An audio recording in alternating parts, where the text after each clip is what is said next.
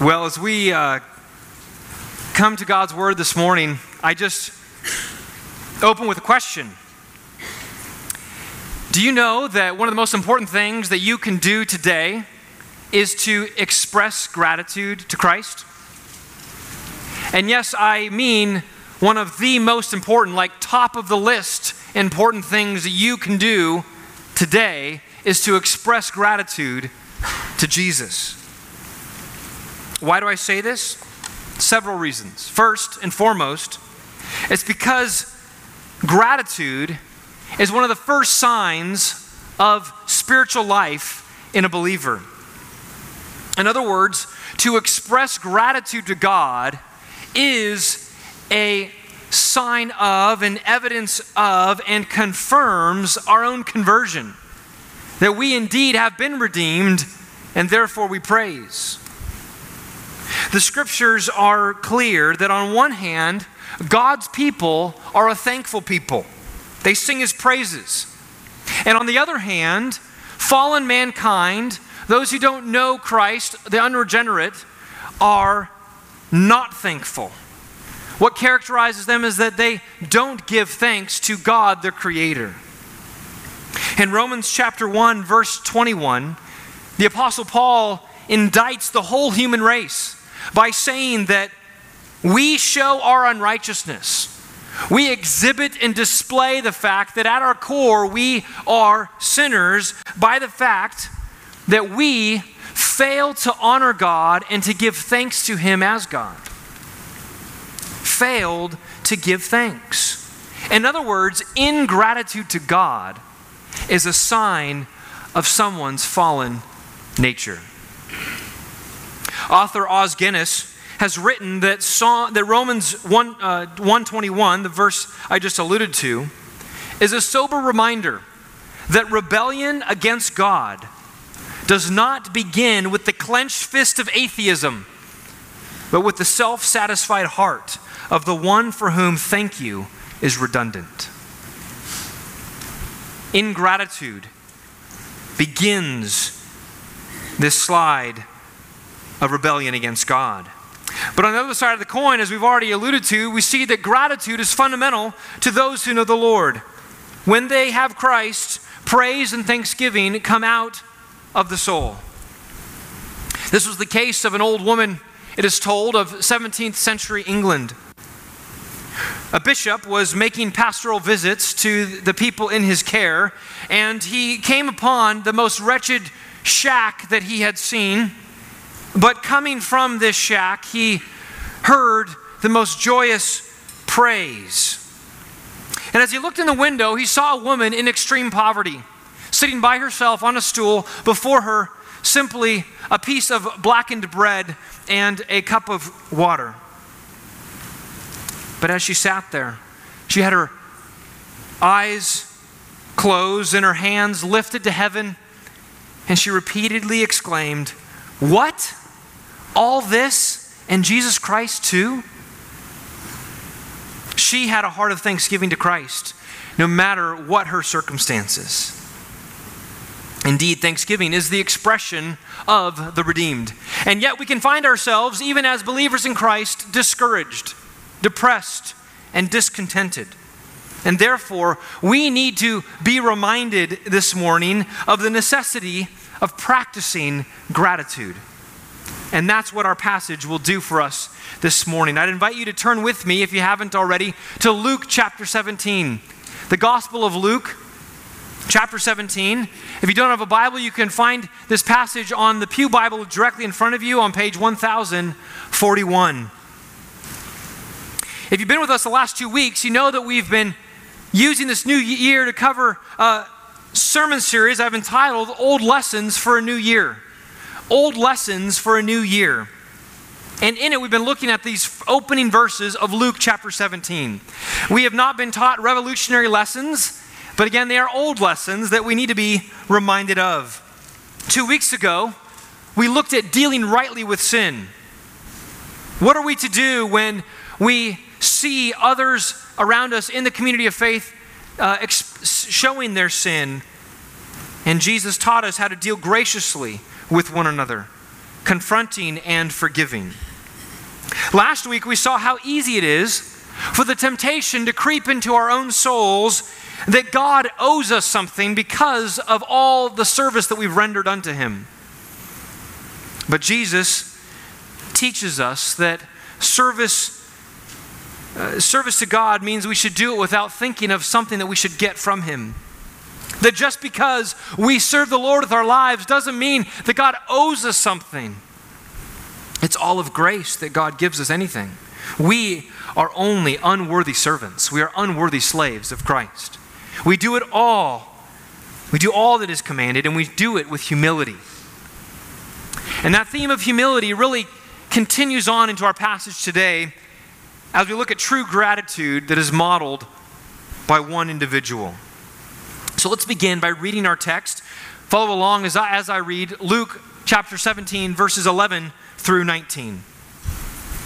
It says, On the way to Jerusalem, he was passing along between Samaria and Galilee, and as he entered a village, he was met by ten lepers who stood at a distance and lifted up their voices, saying, Jesus, Master, have mercy on us. When he saw them, he said to them, Go and show yourselves to the priests. And as they went, they were cleansed. Then one of them, when he saw that he was healed, turned back praising God with a loud voice, and he fell on his face at Jesus' feet, giving him thanks. Now he was a Samaritan. Then Jesus answered, Were not cl- ten cleansed? Where are the nine? Was no one found to return and give praise to God except this foreigner? And he said to him, Rise and go your way. Your faith has made you well. Thus ends the reading of God's word. May God impress its truths upon all our hearts. In these verses this morning, we are going to see four characteristics of true gratitude. Four characteristics of true gratitude that I pray will prompt each of us to live with true thankfulness to Christ. I pray that we learn and are reminded again this morning of how gratitude should stem from our hearts based upon all that Jesus has done for us. That you may learn to thank Jesus for all that he's done for you. Let's look first. The first characteristic of gratitude that we see in this text is that gratitude is a response to mercy from God. Gratitude is a response to mercy from God. In verses 11 through 14. Verse 11, our passage begins with a geographical statement, one that we could easily skip over. He was, Jesus was passing along between Samaria and Galilee on the way to Jerusalem. First, let's note the goal of his travels. Where is he headed? He's headed to Jerusalem. Now, you might think, oh, well, yeah, of course. You know, this is Bible times. People go to Jerusalem, right? But this is a, a particular note that Luke is giving to us. He recorded in chapter 9, verse 51, that Jesus, in the midst of his ministry going about Galilee, begins to turn his face directly towards Jerusalem. He set his face like flint. He was going to be undeterred. He had one goal ahead of him, and he was headed that direction to Jerusalem. And you go, okay, big deal. This was a goal towards the cross. He and so between Luke 9:51 all the way through Luke 19:44, Jesus is on this journey, this road to Jerusalem. It's not until chapter 19 that he actually arrives in Jerusalem. But Luke wants to make sure we don't lose sight of this fact through this narrative from chapter 9 all the way to chapter 19, he doesn't want us to lose sight of the fact that Jesus has his sights set on the cross and on Jerusalem. And so he reminds us periodically. In chapter 13, verse 22, he reminded us that he was making his way to Jerusalem. And now, here again in chapter 17, he reminds us that he's on his way to Jerusalem. And again, just so you know that Jesus has what he has on his mind as he's headed there, look over into Luke 18 just for a moment. Luke 18, Verse 31. Jesus says, And taking the twelve, he said to them, See, we are going up to Jerusalem, and everything that is written about the Son of Man by the prophets will be accomplished. For he will be delivered over to the Gentiles, and will be mocked, and shamefully treated and spit upon. And after flogging him, they will kill him, and on the third day he will rise. Jesus knew exactly what was going to take place to him when he stepped foot in that city of Jerusalem, and yet he continued to head towards Jerusalem. And so Luke doesn't want us to lose sight of the fact all these miracles, all this teaching, all these things that we read about from Luke 9:51 to 1944, all these things are all in the shadow of the cross. So then looking back in Luke 17:11 in our passage this morning, Luke tells us that Jesus was also passing between Samaria and Galilee. Samaria was a region of Israel that was in the middle part of the country. Galilee was in the northern part of the country. And, and Jerusalem was in the southern part of the country. So he's making his way to the south, but he's passing between the northern and central regions between Samaria and Galilee. If we stitch together the gospel accounts, what took place directly before, between uh, verse 10 and verse 11 of Luke is the whole narrative of John chapter 11, where Jesus goes and raises his friend Lazarus from the dead. He goes to Bethany, which is right near Jerusalem, but you'll know it's not actually Jerusalem proper. He gets close, he raises Lazarus from the dead, and then there is so much pressure. Jesus knows it's not the right time, and so he goes up north of Jerusalem to a town of Ephraim, and there he spends some days until the, the things die down a little bit. From there, it seems that he heads north up through Samaria, up to where our passage picks up here, and he begins to uh, pick up some pilgrims that are making their way down to Jerusalem for Passover. They're leaving Galilee because the Jews don't like the Samaritans and the Samaritans don't like the Jews. They're not going to go right through the country. They instead cut through the Harod Valley that goes out to the Jordan Rift Valley, following the Jordan River all the way down, and then they make their way up through Jericho into Jerusalem. Jesus here is in that Harod Valley, no doubt picking up this crowd of pilgrims that are heading to the Jordan Rift Valley and begin their, their journey south. When he will finally enter Jerusalem this final time. Now, verse 12 tells us that Jesus entered a village. We don't know what village it is. It's not pertinent to the story. Luke doesn't give us many names of villages, but just that he entered a village. And as he does so, he is accosted by 10 men who are plagued with leprosy. 10 men who are plagued with leprosy. This is the only instance in the Gospels in which we see that lepers, those who were diagnosed and had the, uh, the diagnosis of leprosy, that they actually hung together, they, that they gathered in bands and seemed to help one another. Now, biblical leprosy has often, for many years, been identified as, uh, along with what we know today as Hansen's disease.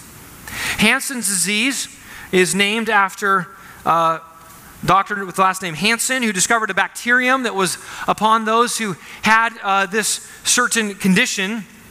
And it's a condition where people lose their ability to feel pain. They no longer have the ability in their nerves to feel pain, and so because of that, they begin to uh, uh, end up deforming themselves through repeated injury because they cannot feel when they are hurting themselves. It's a unique and horrible, horrible kind of suffering. But biblical scholars and, and along with uh, medical doctors no longer believe that the, this is a correct identification to identify biblical leprosy with Hansen's disease. Leprosy, biblically speaking, is described very carefully in Leviticus chapters 13 and 14. These were instructions given to the priests who were responsible for diagnosing leprosy. The priests of Israel were the ones that were to examine the different kinds of lesions and spots that arrived on people's skins. They were to go to the priest. The priest was to say, okay, show me the spot. They were to uh, look on the back and identify the different colors of skin, the different rays, the different scaliness of it, all these different things. And the priest then would have to give a designation of leprosy or not. And so Leviticus 13 and 14 give those detailed descriptions. And it accords best with what we know as really these various skin diseases. They don't really match the symptoms of Hansen's disease. They actually seem, uh, biblical scholars believe, to better describe the conditions such as psoriasis or lupus, ringworm, or favus, these different uh, skin diseases. Now, the Mosaic Law, those chapters I just alluded to, require that those who are diagnosed with leprosy are no longer allowed to remain in the camp, to remain in the village, but then are relegated to living outside the camp. They are not allowed to live near people, and because everything they touch became contaminated, everything they touched became impure or unclean. Now, it's important to note, particularly in our COVID era, that the reason that they quarantined these leprous people was not so much because they feared um, others getting the disease. They quarantined because they feared of becoming impure or unclean. In other words, the law was primarily concerned with purity and cleanliness before the eyes of the law, and only secondarily if there's other benefits of health. The idea was to keep the people of Israel clean and not be contaminated with the uncleanliness or impurity of a leper who is perpetually unclean. There's no way for a leper to suddenly become unclean and re enter society unless they are completely healed of their leprosy.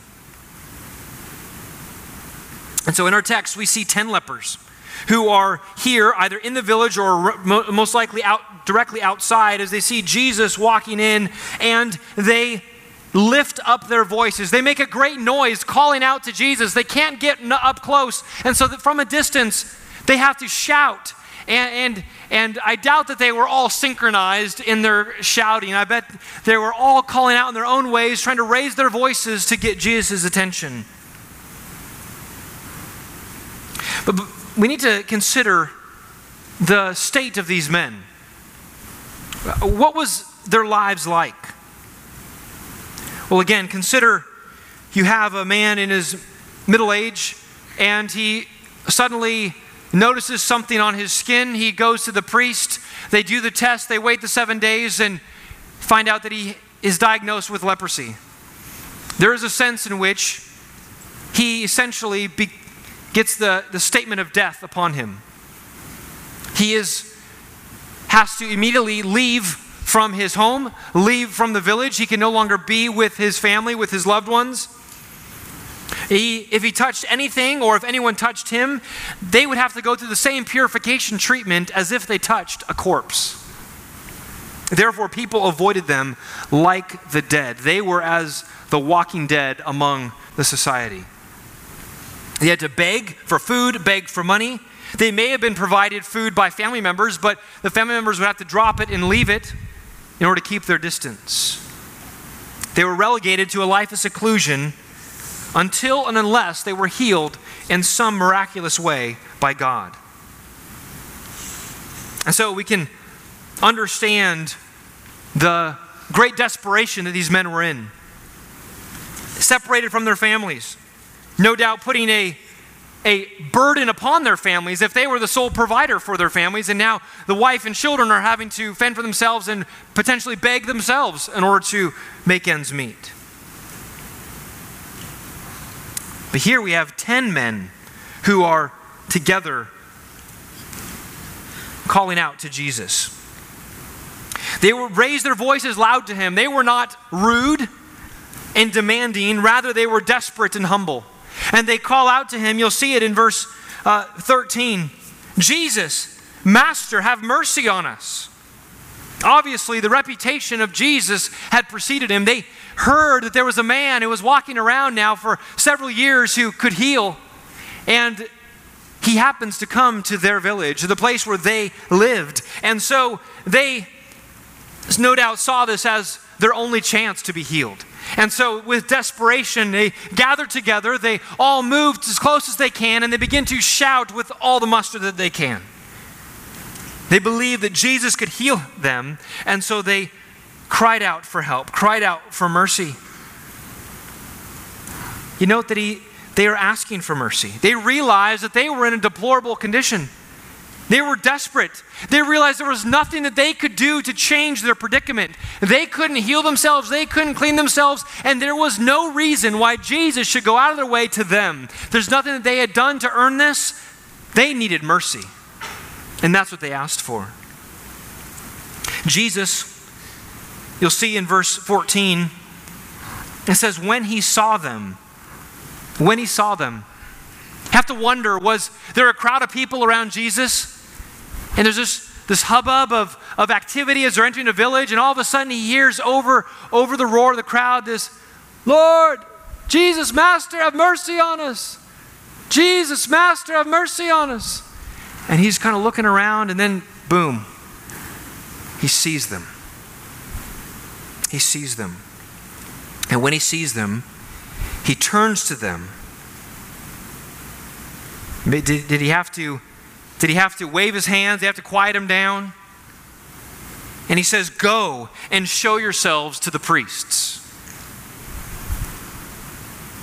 Now, this might seem like a, a funny command, and it may have seemed stranger to the men. This command would be appropriate for those who have been healed of leprosy. But the moment Jesus speaks these words, you'll note that they still were covered in leprosy. The healing had not taken place yet, and yet Jesus is saying to turn and go show yourself to a priest.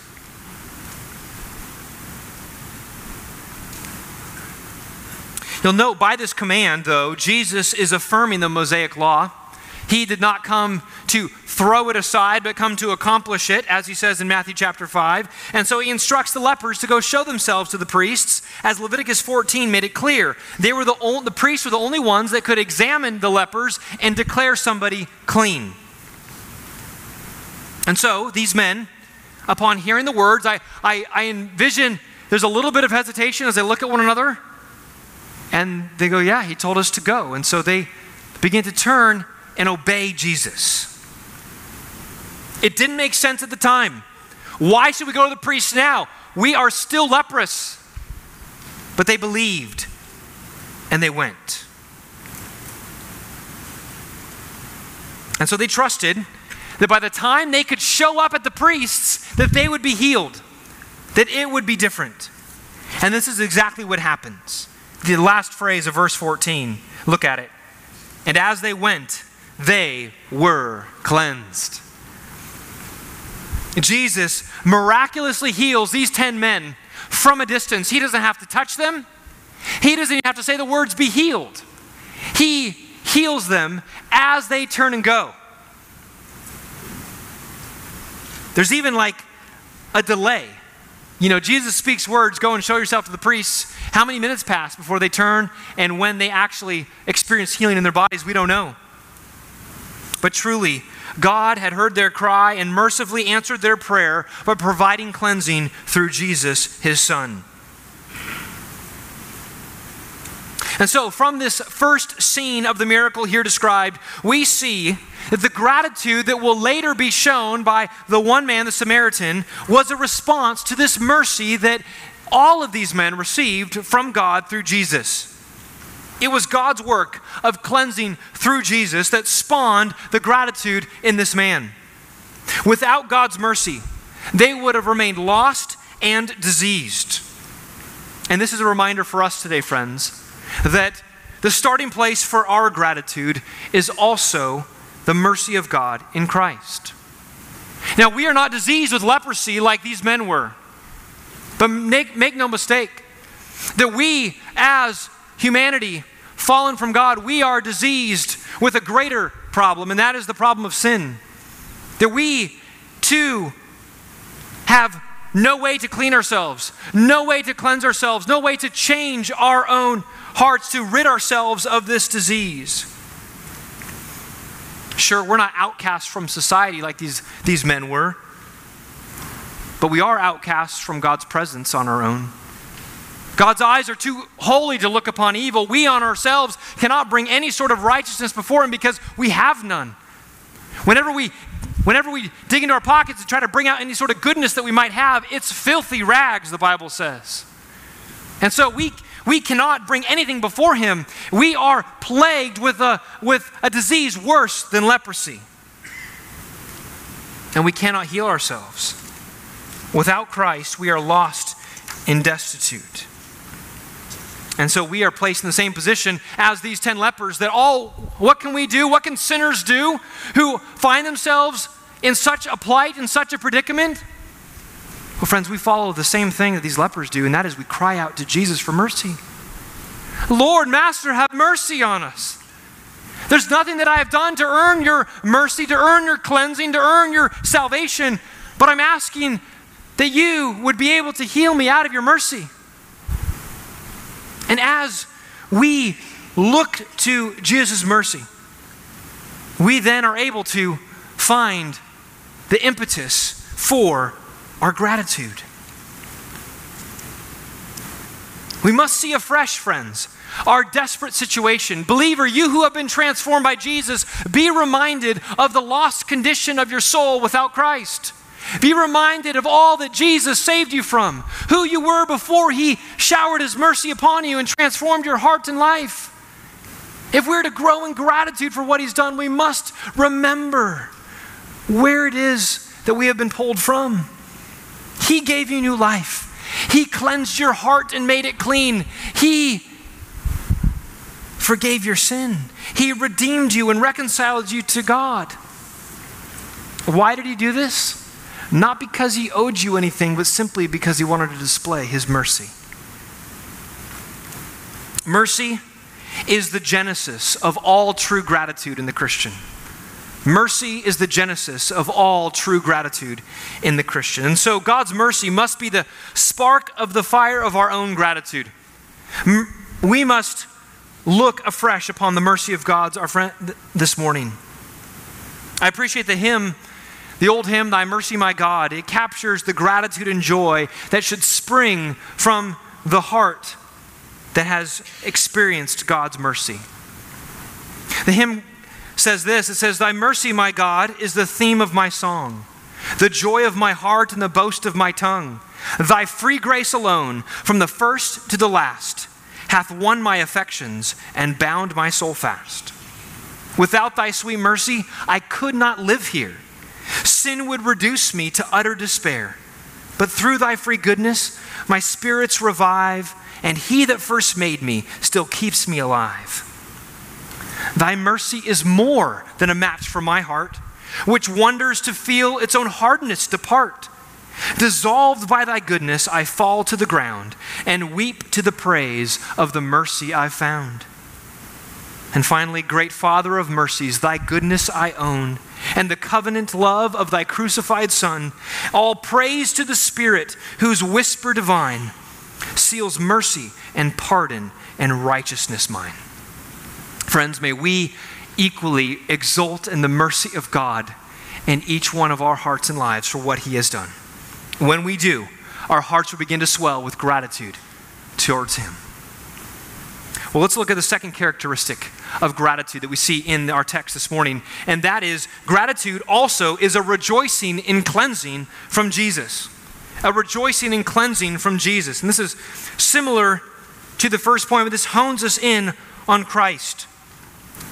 There's a turn in the narrative from verses 15 and 16. In one sense, the miracle already has happened up through verse 14. But there's something that unique that happens here in verses 15 and 16.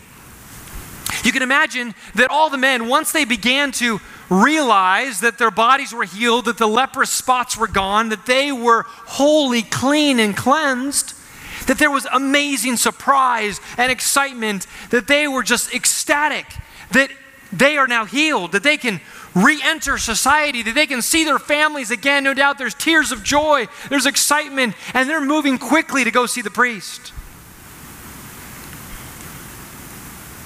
They are excited about what lies ahead for them, and they move rapidly that direction. But in the midst of that joy, chaotic joy, one of them is suddenly overcome with not with what's ahead of him, but a man that he left behind him. And so, before anything else, he wants to see Jesus. Look at verse 15 with me. Then one of them, when he saw that he was healed, turned back, praising God with a loud voice, and he fell on his face at Jesus' feet, giving him thanks. He figured, I can go to the priest later, but there's something that I've got to do that's more urgent and more appropriate is I have got to go back to this man who just healed me. He could have praised God as he went, but he felt a need to turn and to praise Jesus specifically. Why? Because he recognized that in the person of Jesus, God himself was present in his midst. Why do I say that? Well, first, let's just note in these verses the, the, the way that Luke, the author, and this, this man merges between praising God and thanking Jesus. It's not that he's doing two separate things, he's doing the same thing, thanking Jesus and praising God. He, praising God with a loud voice, fell on his face, giving thanks to Jesus. It's one and the same. He's praising God, giving glory to God as he thanks Jesus. In other words, the glory that he believed deserved to go to God alone, he was giving to Jesus Christ. And so he believes that it was not idolatrous to give the glory to God to Jesus because Jesus was God in human flesh. Notice that he, too, that he falls at Jesus' feet.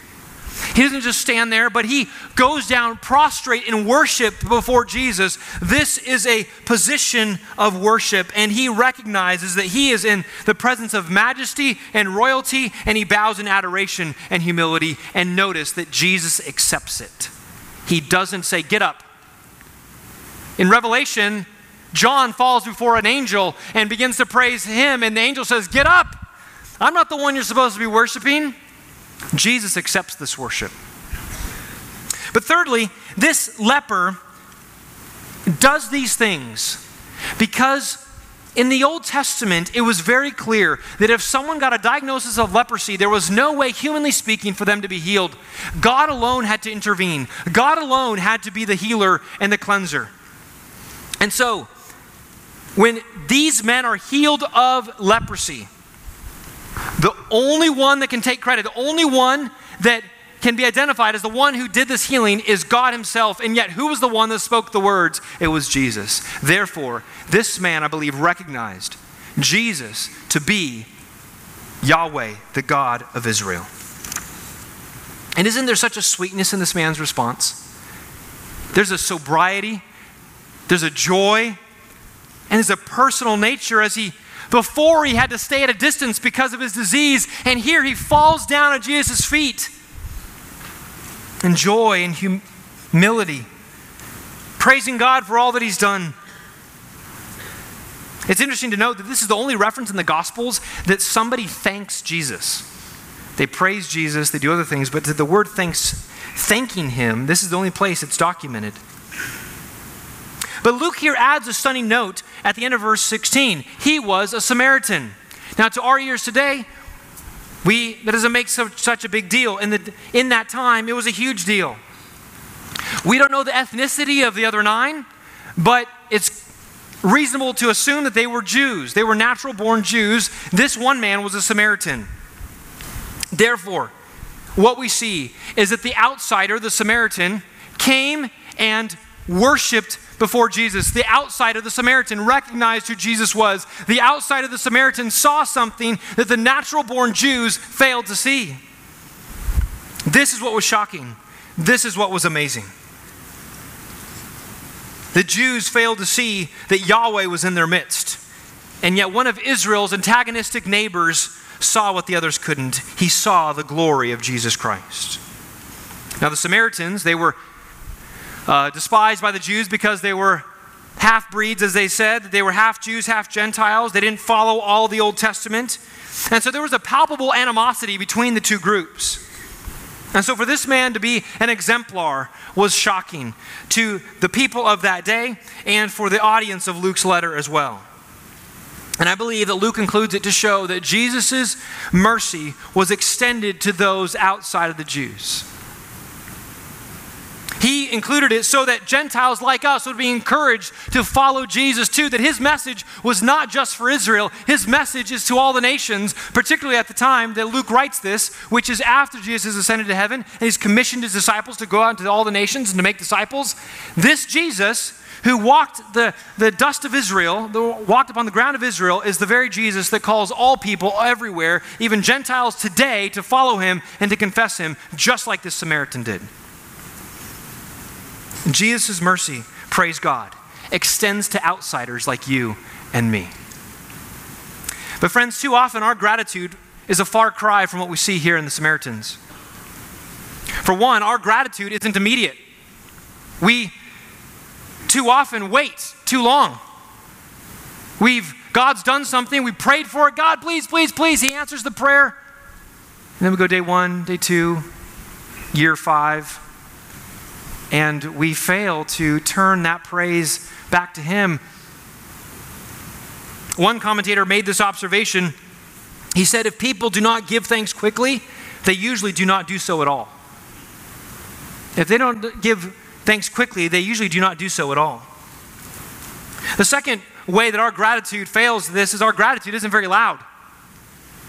This man's praise was heard by all around. He was unashamed to offer gratitude and praise to Jesus Christ. He didn't whisper, he didn't keep it contained. And so I agree with the old Puritan commentator who said, Our thanks should be larger and louder than our requests. And yet, how often do we flip that around? We cry out, God, please help. And then he gives it to us, and we're like, oh, great. And we move on. I rubbed the genie in the bottle, and I got what I wanted, and so now I'll move on satisfied. And it shows that our hearts are not really delighting in him, which leads us to our third ways that our gratitude is, is different from this man's is that our gratitude isn't worshipful. It's not worshipful. Because, friends, there's a way to offer gratitude with our lips that only takes delight in the gift and not the giver. Where we are so thankful for what we've received, but we aren't truly thankful to the one who gave it. And so there's a way for us to say thank you even to God with very little reverence for Him. Of course, we can see this in, our, in children as they receive a birthday gift, and the parents are like, now go say thank you to grandma and grandpa and they're looking at the gift. Thank you, Grandma. And then they come back. They say the words. of course, we're training, and, and I'm not disparaging that. But the reality in the human nature for us to be so enthralled with the gift and for us to forget the giver can happen in the Christian life as well. But the fourth way that our gratitude falls short is that it, it isn't Jesus centered. It isn't Jesus centered. Too often we give thanks to God in a general way and we don't identify Jesus as the channel through which these blessings come. But make no mistake, friends, for you as a believer in Christ to receive any blessings from God, it comes because it was blood bought. It's because Jesus died upon the cross for you to be able to receive these blessings, and therefore praise goes to Him. And so we must consider all that Jesus has done for us through His death, burial, and resurrection through his creating of the universe, through his sustaining of our lives, through his transforming of our lives, we should not be silent in our gratitude to Christ. There's nothing that we could do in order to cleanse ourselves. In Jesus alone is that healing found. We can only be cleansed by the blood of Jesus. So I'm reminded of the, the hymn, Marvelous Grace of Our Loving Lord. Grace that exceeds our sin and our guilt Yonder on Calvary's mount outpoured, there where the blood of the Lamb was spilt. Dark is the stain that we cannot hide. What can avail to wash it away? Look, there is flowing a crimson tide.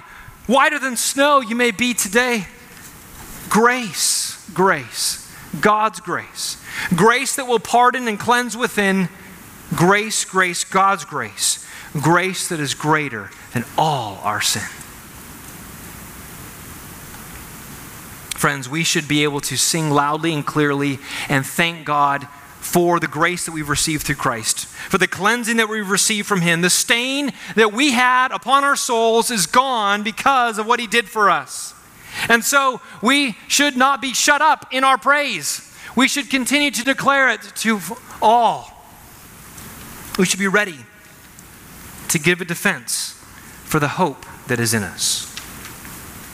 So we've seen so far that gratitude is a response to mercy from God, that it's a rejoicing and cleansing in Jesus. Thirdly, we're going to see now that this gratitude is a rarity among people. Gratitude, true gratitude, is a rarity among people. And we see this in Jesus' rhetorical questions in verses 17 and 18. Look at them with me. Jesus has this man at his feet, And he then answers and says, Were not ten cleansed?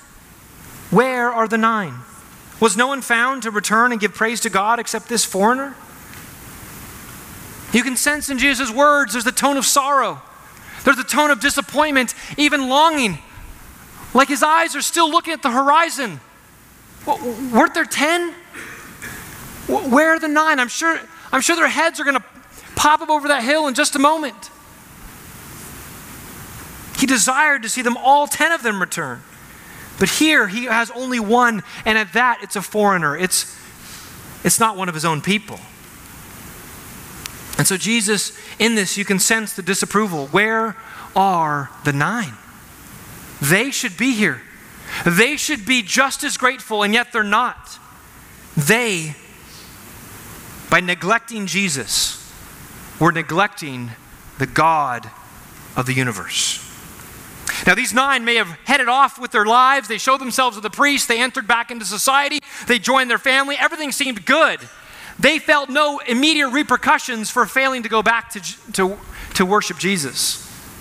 But, friends, if their unbelief, if their failure to trust in Jesus exclusively and worship Him as the Son of God continued throughout the rest of their lives, then they would face a stern punishment. Because even though they received a healing from Jesus, and even though there was a good benefit that they received, if they did not trust in Jesus alone, then they did not have saving faith, and there was great judgment that was coming upon them.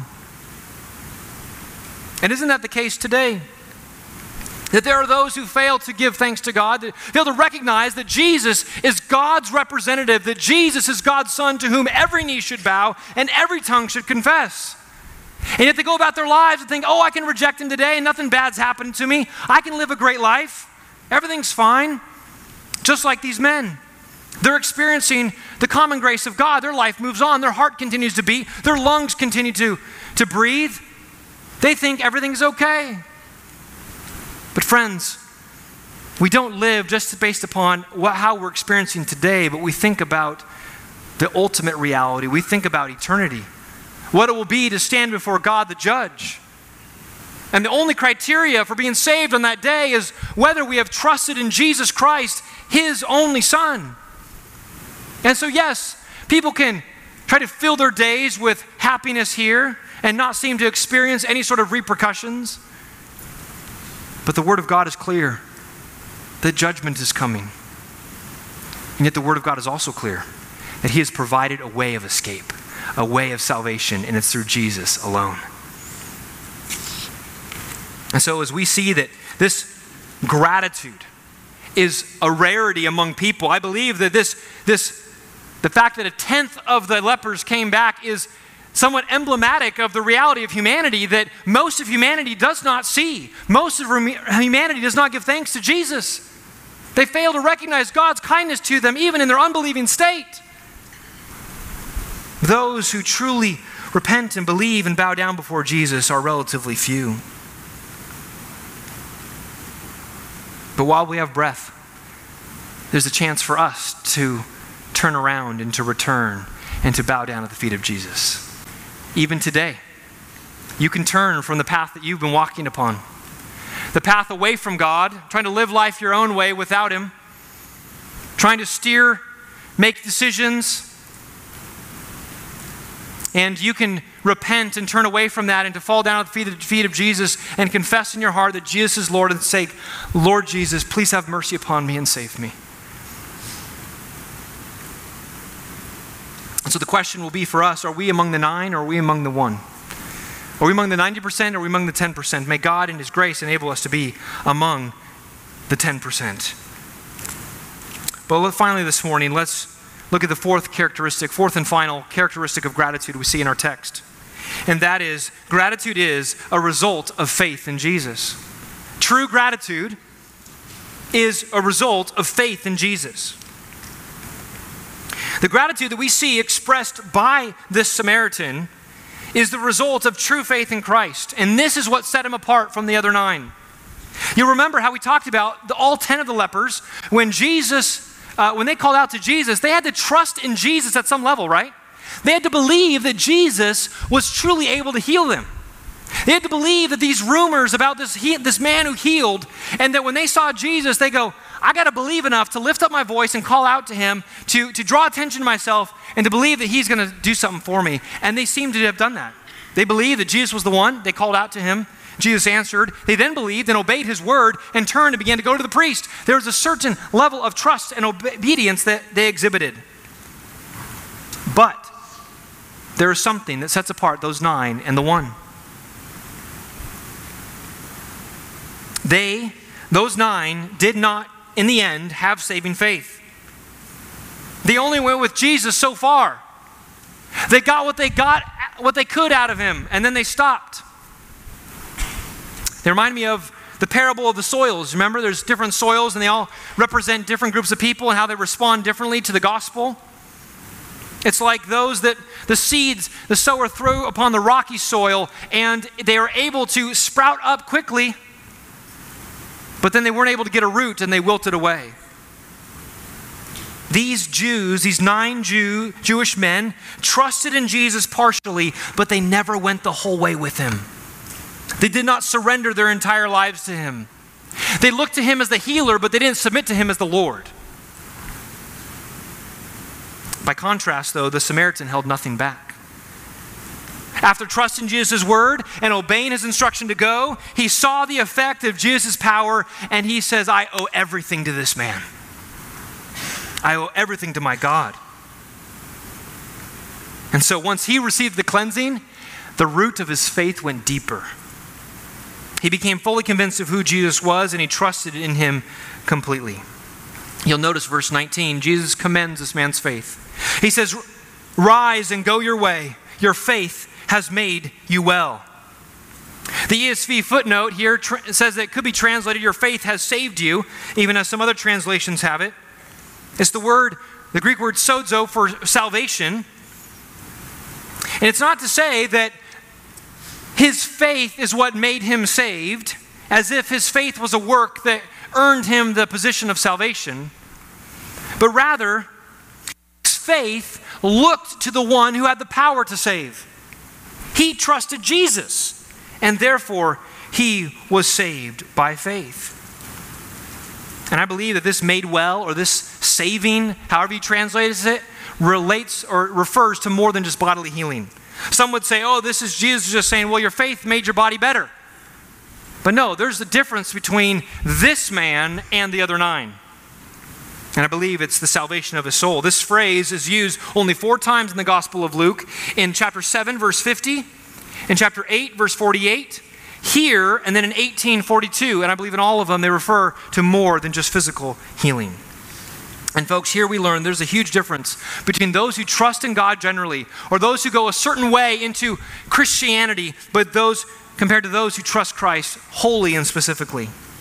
Too often I ask people, well, how do you know you're a Christian? And they say, well, you know, God's just been so good to me. I've just, there's been so many things that have happened in my life. It's just been, you know, I, I, God's just been kind to me. And, and they recognize maybe a general kindness to God, which is great. But that's where they stop.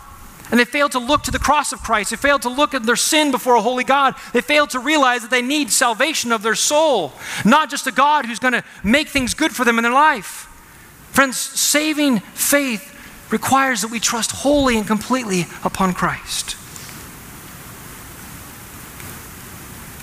We must trust in Him alone and trust in Him completely.